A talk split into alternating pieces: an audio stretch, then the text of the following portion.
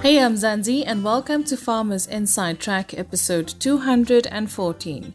I'm your host, Dawn Livestock farmers, have you ever considered artificial insemination?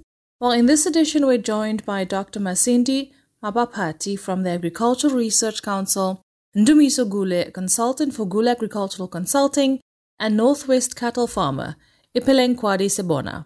They share some insights about this practice and more on how new farmers and communal farmers can benefit and save money. Artificial insemination is a process whereby semen collected from the males or semen that was cryopreserved being deposited in the body of uterus of the female animal. So it means you can either use fresh semen or direct semen or warm semen. You can collect the semen now. You have the cows or the female sheep or goats uh, next to the area of semen collection you can easily transfer that semen to the recipients.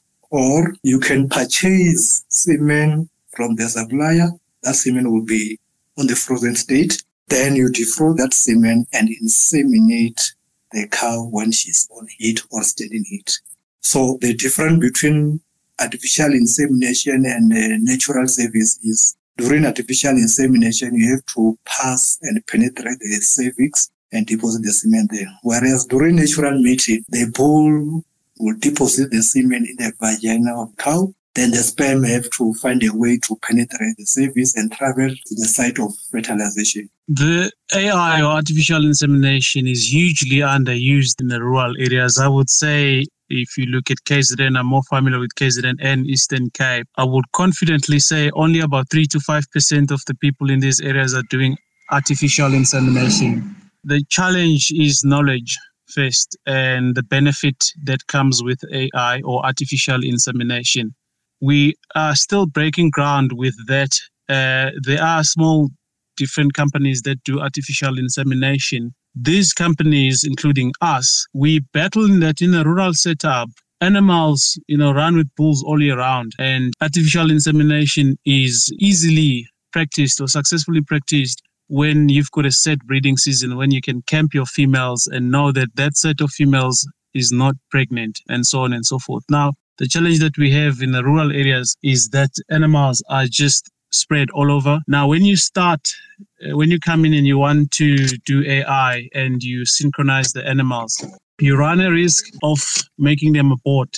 So you first have to practice them, and all those that are not pregnant need to be put aside they must not mix with the bulls and they must be put on a better plane of nutrition. And as we know, for an animal to successfully take and fall pregnant, it's to be at least plane of nutrition for at least six weeks. That means animal must be happy, getting enough feed, all the supplements, and in a good state. And then she will switch on and say, "Hey, I want to fall pregnant." So when you synchronize it, she'll respond much stronger and have higher chances of falling pregnant. That's the challenge, the fencing. But however, it does not stop us getting into these areas because you do find individuals within the community that are able to fence their cattle. We as Gule Agri Consulting, we started doing trainings last year and people are grasping the concept and they see the benefit in the artificial insemination. So I feel that by the end of this year, the percentage of people that are doing artificial insemination in the rural areas and also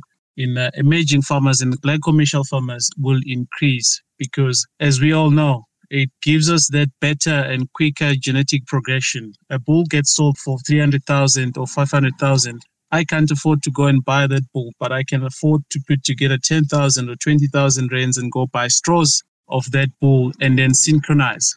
And I can then have access to the genetics of that bull I'll be talking on experience that I have on daily basis with the farmers around the province. I personally use the bulls, but I can see that there are a lot of vibrant farmers in the province that are using the artificial insemination. The breeding season is more concentrated, which allow for more efficient labor management during the breeding season and ultimately during the resulting of calving season. Thank you so much for joining us here on Farmers Inside Track. That is, of course, Dr. Masindi Mapapati from the Agricultural Research Council, Ndumiso Gule, a consultant for Gule Agricultural Consulting, and Northwest cattle farmer, Ipeleng Kwadi Sebona. For more on this topic, visit Food for Mzansi's YouTube channel. Now, before I let you go, Food for Mzansi has kicked off the fourth annual Agri AgriCareers Roadshow in Limpopo, introducing thousands of high school learners to the wide range of study and career opportunities in the agricultural sector.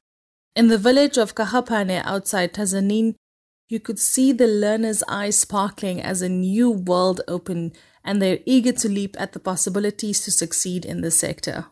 Here's some learners sharing their experience. I'm Marvin Ramkadra. I go through Mandela Balo Agricultural High School, and today's experience taught me a lot about how and many opportunities I have in agriculture. I'm starting to see how many opportunities open up if I just focus more on agriculture.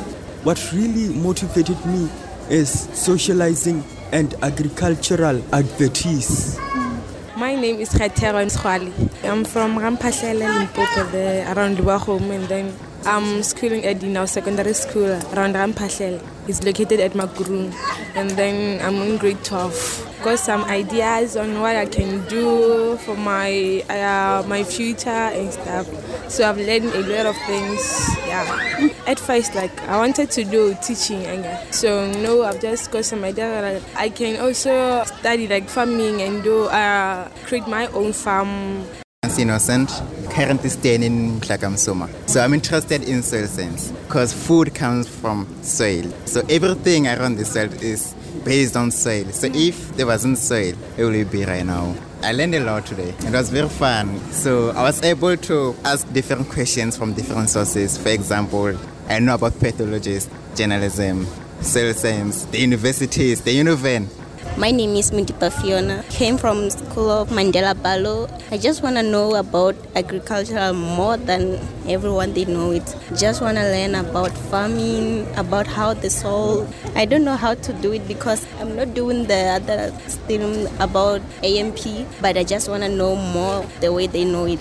Now, for more on how to register your school to join this year's roadshow, visit www.agricareers.co.za. And that brings us to the end of this edition. From me, Dawn Noemdoe, our producer Megan van der Vent, and the rest of the Food for Mzansi team have an absolutely amazing week. Bye for now. Life in South Africa can be a lot. I mean, scroll through Twitter for a minute and tell me I'm wrong. Thank God for South Africans, though, right?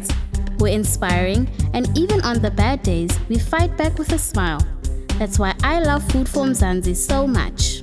They're not ashamed to celebrate the ordinary unsung heroes who work every day to put food on our nation's tables. Go to foodformzansi.co.za and never miss an inspiring story.